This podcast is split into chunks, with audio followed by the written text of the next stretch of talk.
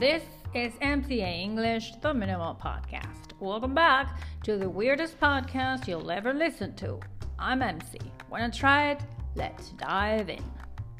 In this podcast, we will explore the meaning of expressions that I've given you in the edition called Monday and Tuesday Off. So, if you haven't heard that podcast, you already know what to do. There mm-hmm. are about 10 expressions or vocabulary items in this text that I consider interesting to have a look at. I will deal with them in order of appearance. Day off. A day off is a day when you don't have to go to work. Example I never have a fucking day off, always preparing material. Back to square one. If you are back to square one, you have to start dealing with something from the beginning again because the way you were dealing with it has failed. To feel blue. To feel sad or depressed. Example Is the pandemic making you feel blue? Don't. Race against time an attempt to accomplish something in a short amount of time. For example, it was a race against time to put on the fire before it spread to the neighboring properties. Set off to depart for or begin traveling to some place. Example Have an amazing time in Japan.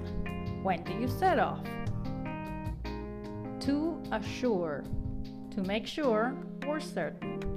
For instance, let me assure you, I will use whatever force is necessary to restore order in this country. Go ahead. If someone goes ahead with something, they begin to do it or make it. Browse through.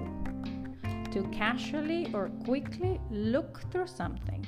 Example I like to browse through their clearance section and see if I can find any great deals. Have a cow. To become very agitated or angry.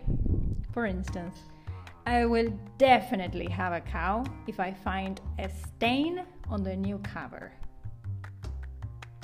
To flip one's wig to lose self control and become enraged.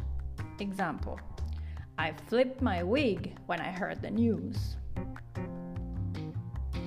In the next episode, we will have a new story with some more vocabulary and expressions for you to take your English to the next level. Remember, practice makes perfect.